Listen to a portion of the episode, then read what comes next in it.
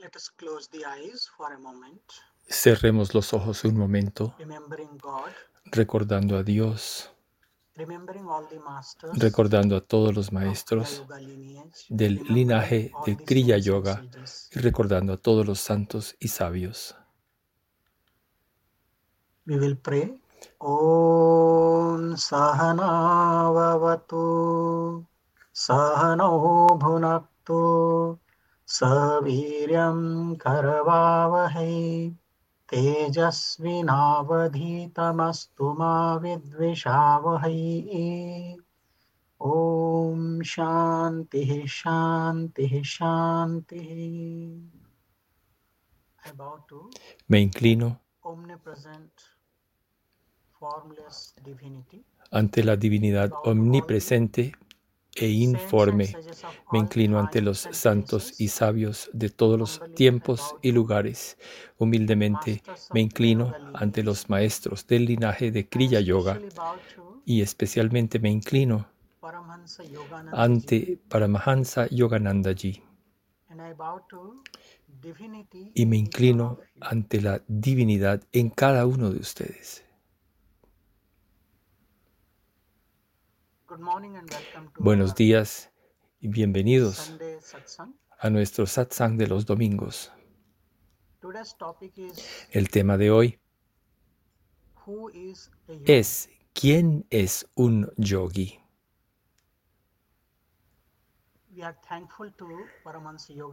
Le agradecemos a Paramahansa Yogananda Ji, quien llegó hace 100 años a Occidente y quien trajo esta hermosa y científica técnica del Kriya Yoga al mundo occidental. Y ahora practicamos nosotros esta sagrada técnica del Kriya Yoga. Nosotros nos llamamos yogis. Decimos con orgullo, practicamos Kriya Yoga y somos Kriya Yogis. Pero ¿quién es un yogi? Al pensar sobre esto, queremos ver en el Bhagavad Gita capítulo 6, verso 46, el Señor Krishna explica, le explica a Arjuna, tapasvibhyodhiko yogi ज्ञानिभ्योऽपि मतोऽधिकः कर्मिभ्यश्चाधिको योगी तस्मात् योगी भवार्जुना Lord is telling le dice el Señor, the yogi is superior to el tapasvi. yogi es superior Tapasvi, al who is doing tapasvi, tapa or penance, quien practica or who is tapas ascetic. o penitencia, quien es una Yogi is seta. also superior El yogi to también jnani. es superior Jnani al is person of jnani, knowledge. la persona de conocimiento, de And sabiduría, even e incluso es superior al karmi, que es quien sigue el karma yoga, quien realiza ceremonias del fuego y se dedica a otras prácticas rituales. Por lo tanto, oh Arjuna, debes esforzarte por ser un yogi. Este verso es sumamente importante porque antes de este capítulo el Señor Krishna ya ha explicado karma yoga, lo que es el karma yoga, el jnana yoga y así sucesivamente, todos los distintos caminos y sus requerimientos. Ya se los ha explicado a Arjuna y ahora le está diciendo a Arjuna Que de manera comparada cuál es el superior. El- Dice que el yogi es superior. En realidad todos los paths caminos llevan a la misma meta. Algunas vías. Son más lentas y otras más rápidas.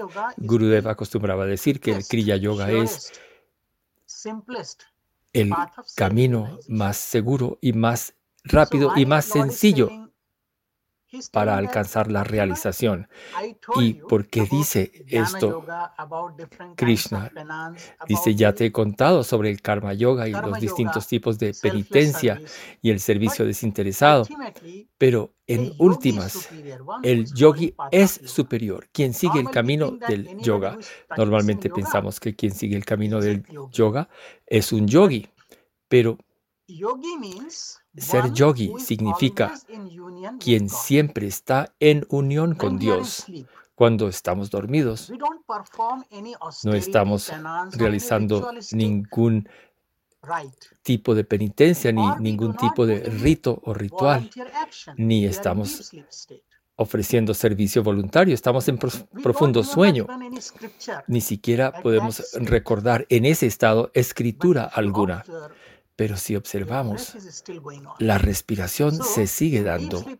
Así que en el estado del sueño profundo, que es casi como un estado de meditación, con la única diferencia de que en el sueño profundo no estamos conscientes de ese estado.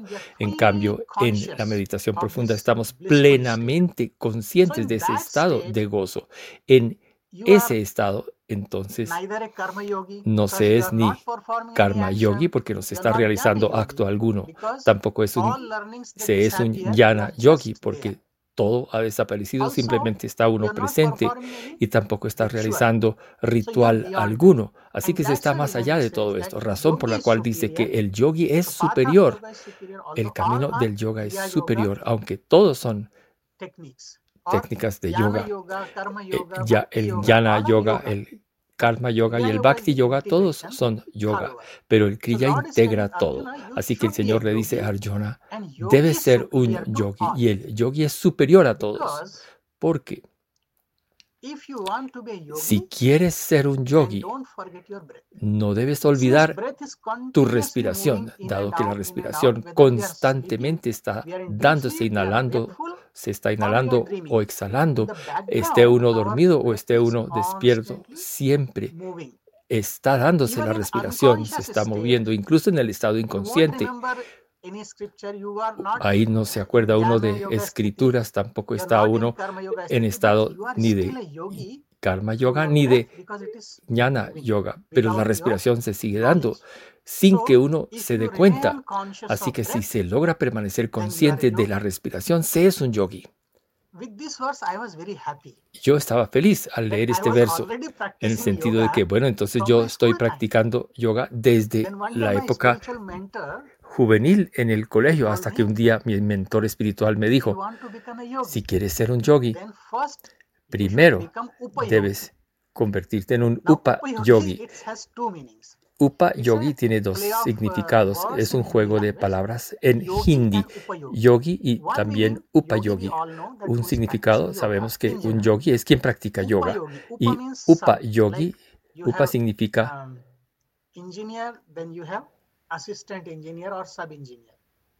asistente o sub. Entonces, el yogi y el asistente del yoga o el que se está capacitando. Un segundo sentido de upa yogi significa útil, quien le es útil a los demás. Entonces, me estaba diciendo, si quieres ser un yogi, primero debes ser alguien que le es útil a los demás, quien sirve incondicionalmente a los demás, ama a los demás incondicionalmente. Ahí sí podrás pasar a ser después un yogi. Todos vivimos en la sociedad y si no le somos útiles a la sociedad, estamos viviendo una vida egoísta. No somos upa yogis, no le somos útiles a los demás y no podremos pensar en ser un verdadero yogi. Y esa es una enseñanza práctica en el sentido de que si se quiere ser un yogi hay que ser útil, servir a los demás. Later on, I learned another Más tarde aprendí otra cosa. Guruji me dijo cuando yo ingresé al ashram, él decía sobre el. Bhagavad Gita en bengalí.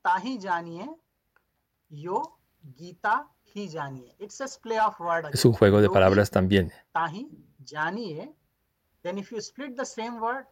Si se divide Gita hi janiye.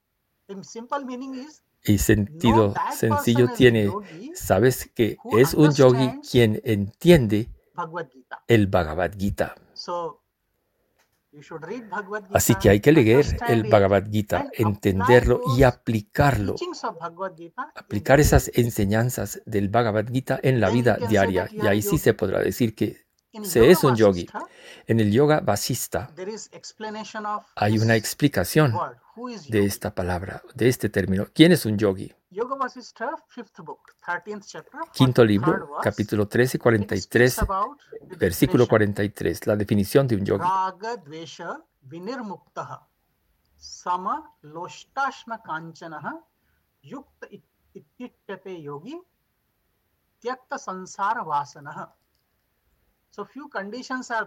se, se, mencionan las condiciones que se requiere cumplir para poder ser un yogi y son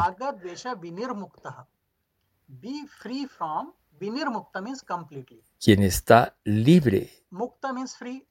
Mukta, libertad. Y el sufijo ni significa por completo libre de los gustos y los disgustos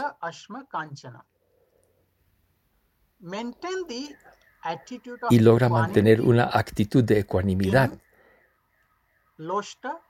En Loshta, que significa en el juego, en el drama, y, o Ashma, piedra, y Kanchana, oro. Si se mantiene la misma actitud,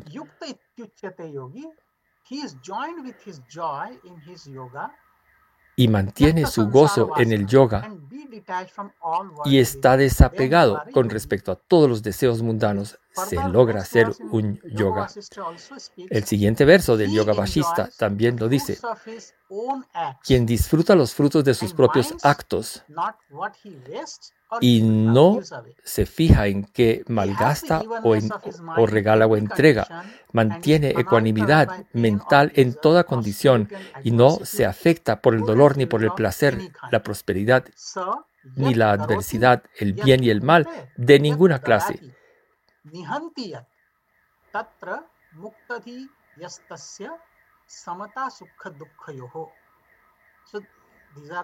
Estas son las condiciones que se requiere cumplir por parte de quien desea ser un yogi.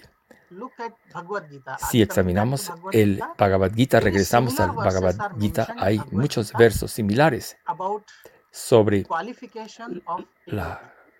las condiciones que se debe cumplir para ser un yogi. Verso 14, capítulo 14, versos 24 a 25.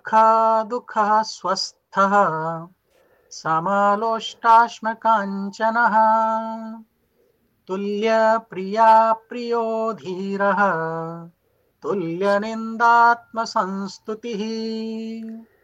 मानापमानयो तुल्यः। तुल्यो मित्रारिपक्षयोः।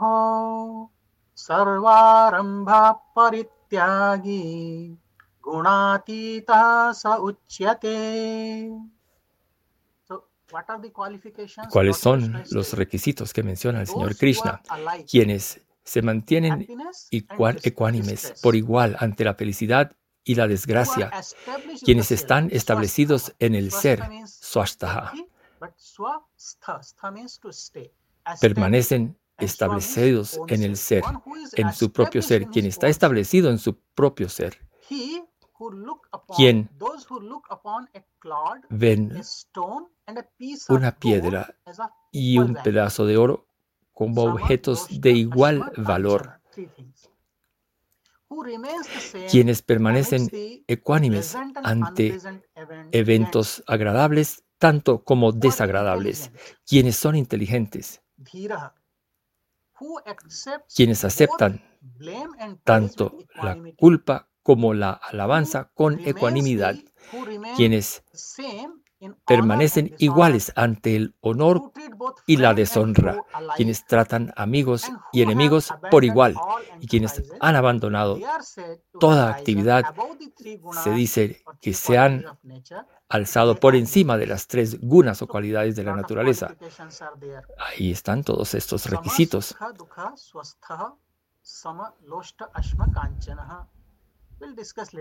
Veremos esto un poquito más.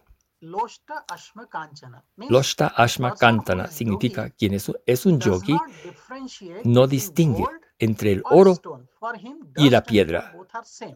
y el polvo. Para él son la misma cosa. Ramakrishna Paramahansa contaba un relato que decía que una vez había una pareja que se dirigía a una peregrinación. Esposo y esposa eran los dos devotos de Dios y llevaban una vida muy sencilla. Al caminar, el esposo iba un poquito adelante y vio en el piso una moneda de oro que estaba ahí en el polvo y miró de vuelta hacia atrás a su esposa, quien venía un poquito detrás de él, y pensó, si mi esposa ve esta moneda de oro, quizá va a desarrollar un poquito de apego o se sentirá tentada y querrá conservarla. Es una tendencia natural humana. Si se encuentra algo de valor, querer tomarlo. Temiendo que se pudiera tentar su esposa, él recubrió esta moneda de oro con tierra con polvo. A la distancia, su esposa lo veía, este comportamiento extraño. Cuando llegaron a descansar y comer algo, ella dijo, esposo, ¿qué estabas haciendo hace un ratito, un momento? Hacia... Y él dijo, nada. Ella insistió, tú hiciste algo. Cuéntame qué fue. No quería herirla contándole la verdad, entonces dijo más bien, en realidad no fue nada. Ella le insistió, les habrá pasado a ustedes que si se desea ocultar algo, el cónyuge o la cónyuge, yo sé que hay algo, cuéntame. Exigió que se lo contara. El esposo dijo, ¿No vas a estar molesta si te lo cuento? Claro que no, le dijo. Y le contó que ocultó una moneda de oro para que ella no se tentara. Al ver a su esposa, vio que ella estaba llorando because he thought that my wife is not happy and we lost gold coin. So she's crying. Y pensó que lloraba por no haber podido tomar esa moneda y le preguntó, ¿pero por qué lloras? Y, aquí la respuesta de esta madre tan inteligente.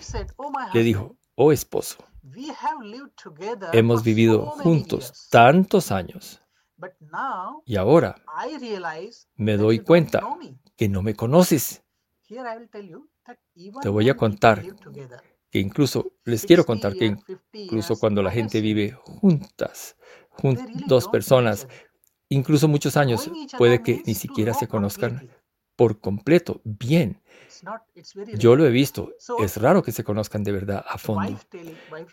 Y así que la esposa dijo, me di cuenta que no me conoces. Pero aún más molesto que esto es el hecho de que hasta ahora tú todavía distingues entre el polvo y el oro. Contemplemos esta respuesta. Hasta el momento, tú sigues distinguiendo entre el polvo y el oro. ¿No es polvo también el oro si lo pensamos con profundidad?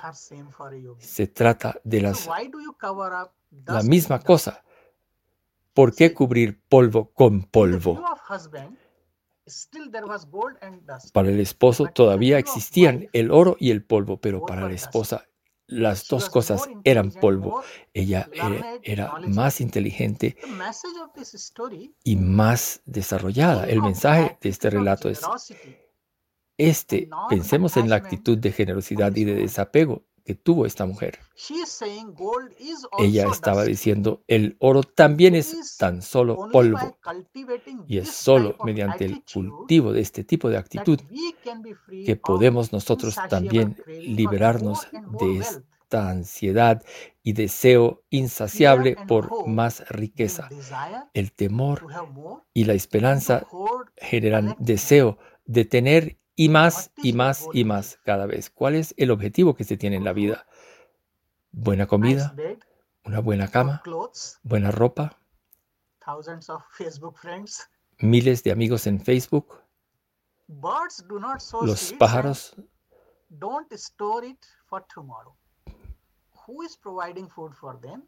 se preocupan, no se preocupan en quién les va a dar la comida del mañana. Tenemos que analizarnos nosotros mismos. ¿Vivimos una vida sencilla? Tengamos lo suficiente de manera moderada, no demasiado. Ahí se puede uno dar cuenta que las cosas no tienen tanto valor y la actitud de desposesión puede quedar inculcada. Por eso dice el Señor lo que dice, no hay distinción, no hay deseo de poseer. Ya no hay más deseo de contar cada vez con más y más, ni habrá tentación. Los objetos del dolor ya no están con uno, pero la memoria de los mismos genera dolor. El Señor dice, Raga y Vishna, estas dos fuerzas nos dominan en la mente y en la vida porque siempre estamos entre las dos cosas. O nos gusta algo o no nos gusta nada algo. Nos gustan unas cosas, otras cosas no nos gustan. Nos gustan algunas personas mucho y otras personas no nos gustan para nada. En tanto exista esa percepción de lo que nos gusta y lo que no nos gusta, no podemos liberarnos de la esclavitud a la que está sometida la mente y no podremos ser yogis. Por eso se insiste en poder mantener esa ecuanimidad. Para el yogi esto es obligatorio. No debe haber ni tantos gustos ni disgustos. Todo es, todo lo que haya es la voluntad de Dios. Podremos practicar esto y cuando se dice esta diferencia entre Raga y Krishna, los objetos que causan dolor, porque si nos disgusta algún objeto o alguna persona de manera natural, sentimos dolor. porque nos sentimos heridos. Así que los objetos del dolor se alejan de uno y aun cuando se pueda dar esto, la memoria de los mismos ocasiona dolor también. Esto ocurre. Puede que una persona que nos ha ocasionado la molestia y que no esté presente físicamente sigue ocasionándonos la molestia por la memoria. Y si uno está demasiado apegado a alguien, incluso si no está esa persona o ese objeto con uno, la memoria de ello lo sigue afectando a uno con agrado o desagrado. Así que incluso en estos casos del placer y de el agrado, debemos desapegarnos de esto.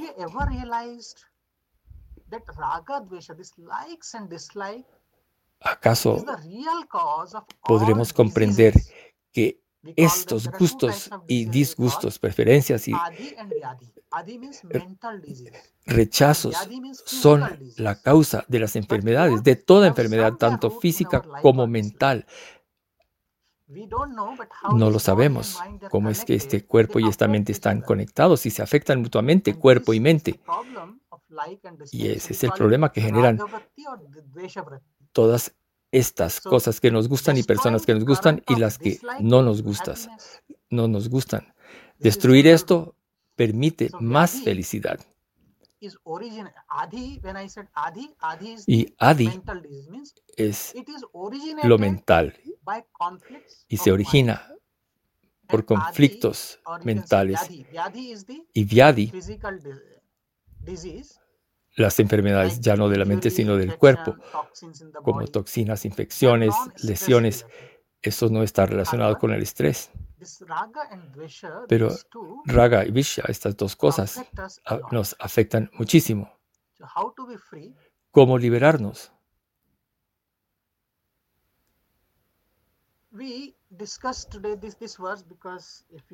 Hemos tratado estos versos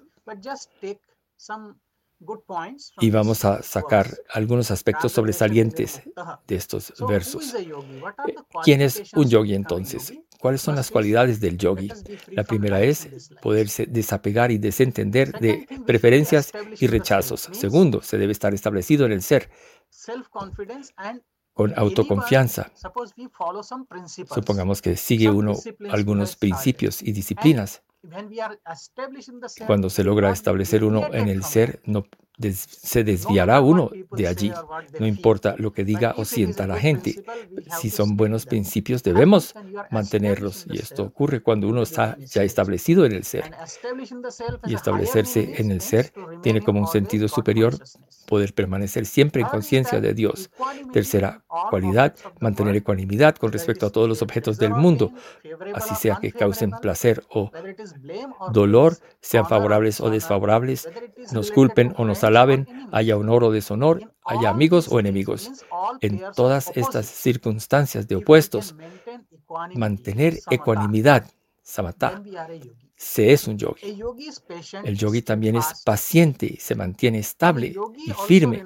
Y el yogi también renuncia con respecto a todas las iniciativas de la acción. No significa esto que hay que ser inactivo. Renunciar a todas las iniciativas de la acción significa no generar sankalpa. No pronunciarse al respecto de que yo tengo que hacer tal o cual cosa. Lo que sea que ocurra lo da Dios y se hace el deseo de Dios, pero no por deseo del ego. Porque esto genera toda la cadena del karma. y se ata uno cada vez más al mundo. Se está libre de samkalpa y vikalpa, tener deseo o promesa de hacer algo. Más bien se permanece en el estado en que sea y vikalpa. de los fines últimos. Y el yogi está libre también de todas las cualidades de la naturaleza. La mente tiene tres cualidades, las sáticas, rayásicas y tamásicas, y permanece siempre en alguna de ellas. Se puede decir que alguna predomina siempre. A veces la mente está en paz, a veces está furiosa y así. Pero el yogi, quien practica, practica constantemente, se logra liberar de estas tres influencias de la naturaleza y puede permanecer en estado de calma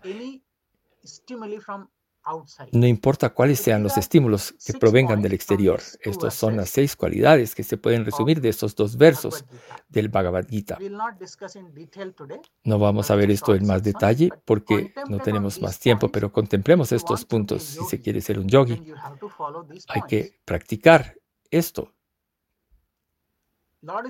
El Señor dice,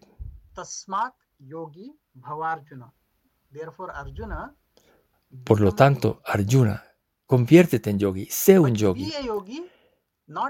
Pero sé un yogi no en el momento en que vas a meditar, sé un yogi en tus palabras, tus actos y en tu mente, tu mente, tu corazón y tus manos, todas deben estar armonizadas. Y esas son las cualidades del yogi.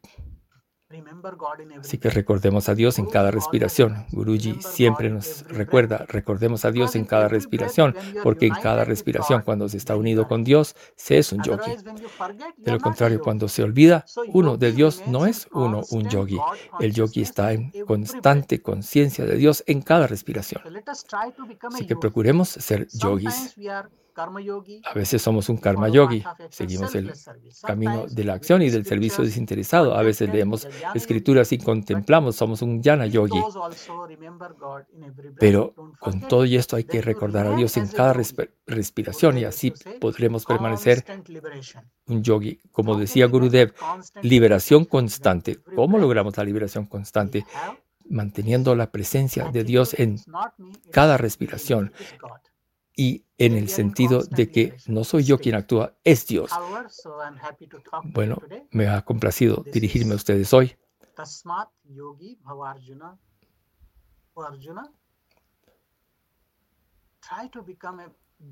Oh Arjuna, procura ser un buen yogi. En cada respiración mantente unido con Dios y en cada acto mantén la unión con Dios. Oro por todos ustedes.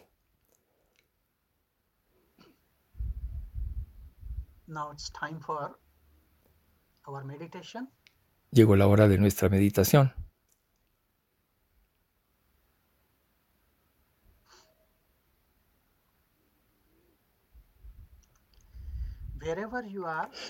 Donde quiera que estén sentados ustedes, mantengan la columna recta.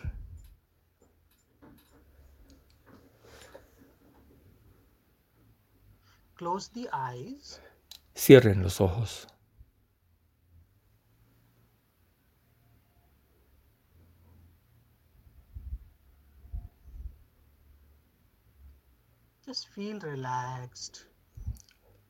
Relájense. Mantengan la concentración en el punto entre las cejas, el ojo de la sabiduría.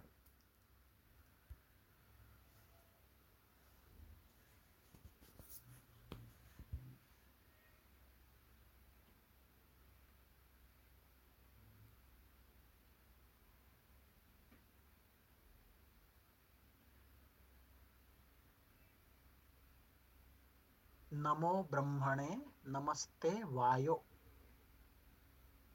Oh air. Oh aire. Tú eres la divinidad directamente percibible. Me inclino ante ti.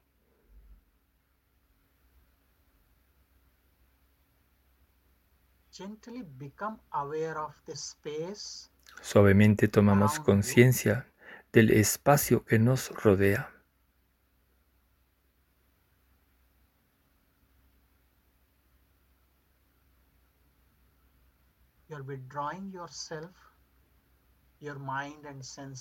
Estamos retirándonos, retirando la mente y los sentidos, interiorizándonos.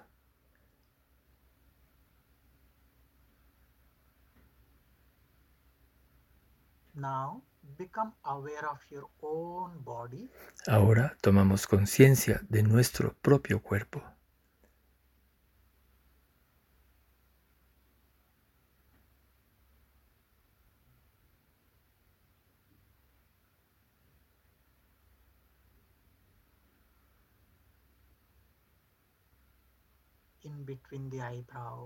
Entre las cejas.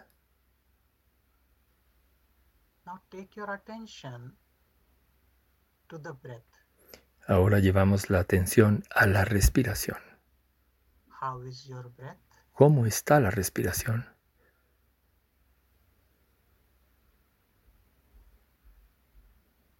Become aware of your every single breath tomamos conciencia de todas y cada una de las respiraciones.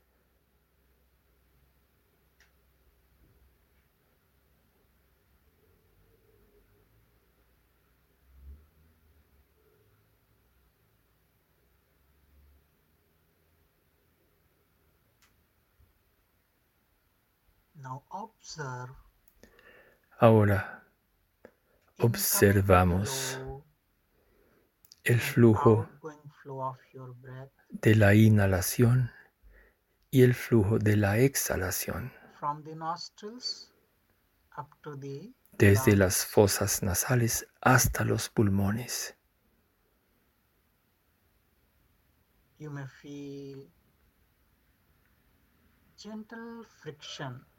Podremos sentir la suave fricción que se da al inhalar.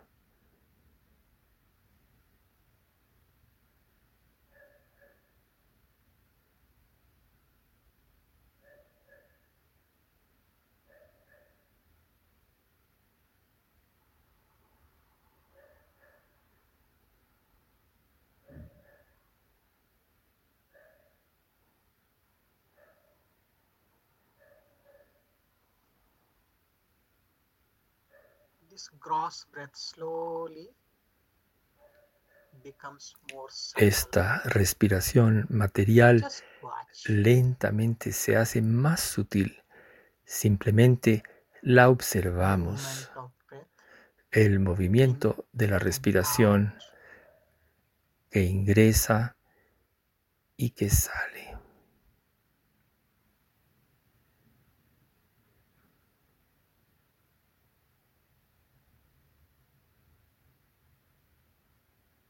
You are just inside the spine. Estamos justo dentro de la columna.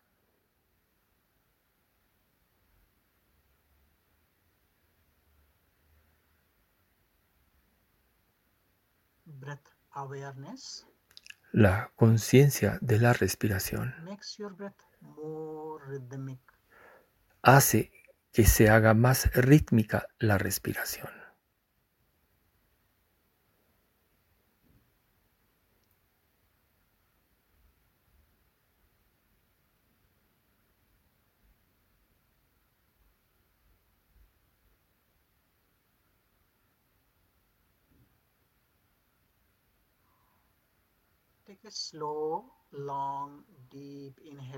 Tomamos una inhalación larga lenta y profunda.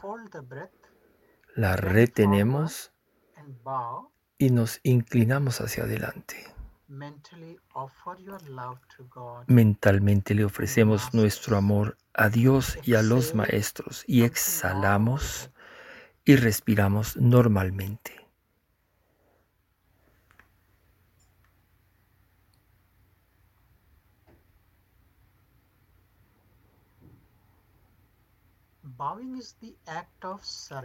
Inclinarse es un acto de entrega. Nada me pertenece. Oh Dios, soy tuyo, soy tu hijo.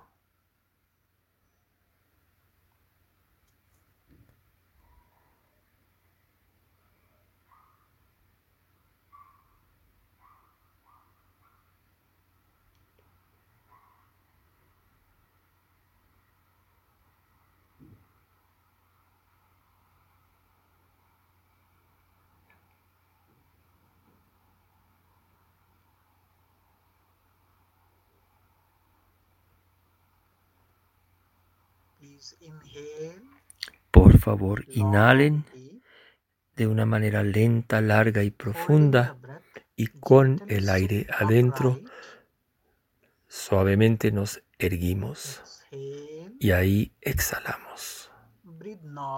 Y respiramos normalmente.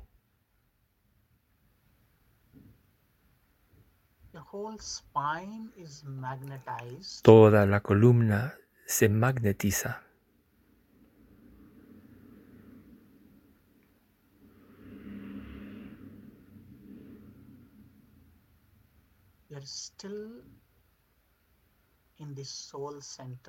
Seguimos concentrados entre las dos cejas en el centro del alma.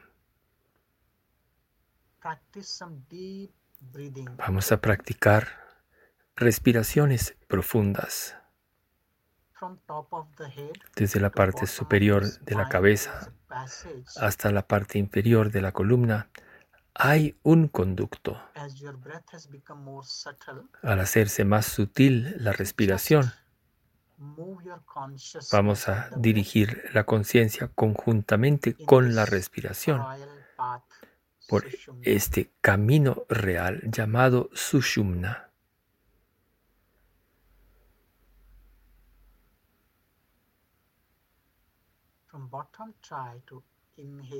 Desde abajo Inhalamos sintiendo amor.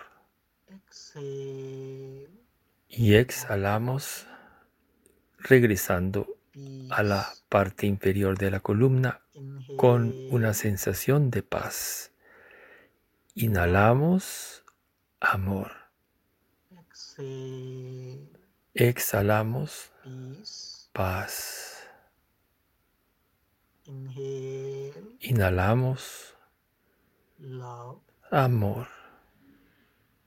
Exhale. Exhalamos paz. Inhale. Inhalamos paz Exhale. y exhalamos amor. Inhale. Inhalamos. Paz. Exhalamos amor. Inhalamos amor. Y exhalamos paz. Inhalamos amor. Y exhalamos. Paz. Inhalamos. Amor. Exhalamos. Paz. Respiración normal. Breath is more feeble, slow. La respiración se hace más tenue y lenta y sutil. El cuerpo está completamente quieto. La mente está calmada.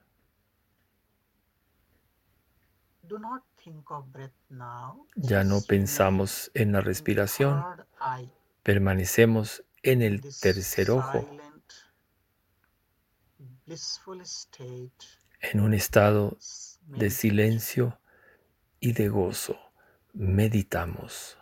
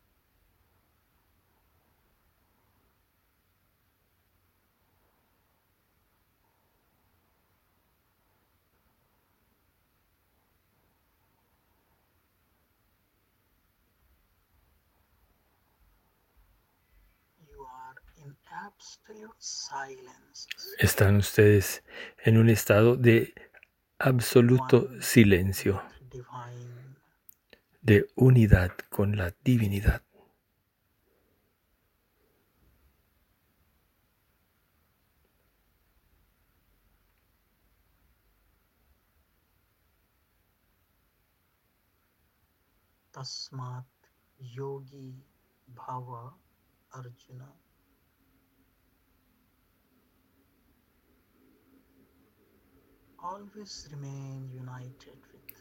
Permanezcan siempre unidos con la divinidad. Seamos verdaderos yogis.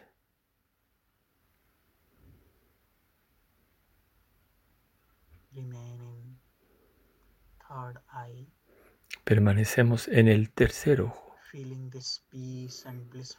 sintiendo esta paz y este estado de gozo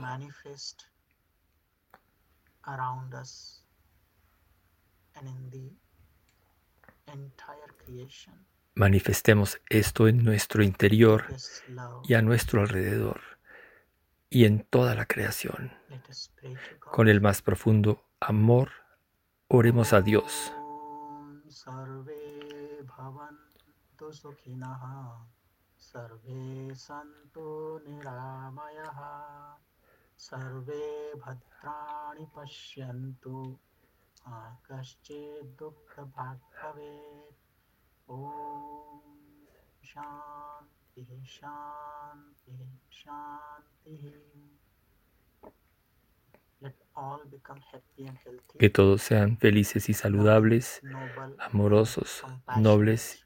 y compasivos, que no haya tristezas ni sufrimientos, que haya más amor, paz y armonía entre nosotros y en todas partes.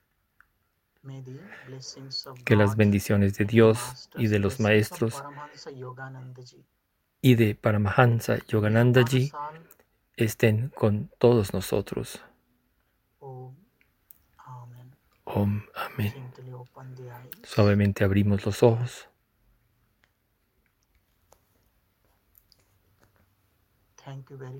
Muchas gracias por haber participado hoy en esta charla dominical. Seamos yogis en pensamiento, palabra y obra y en cada respiración. Muchas gracias a todos. Espero verlos la próxima vez.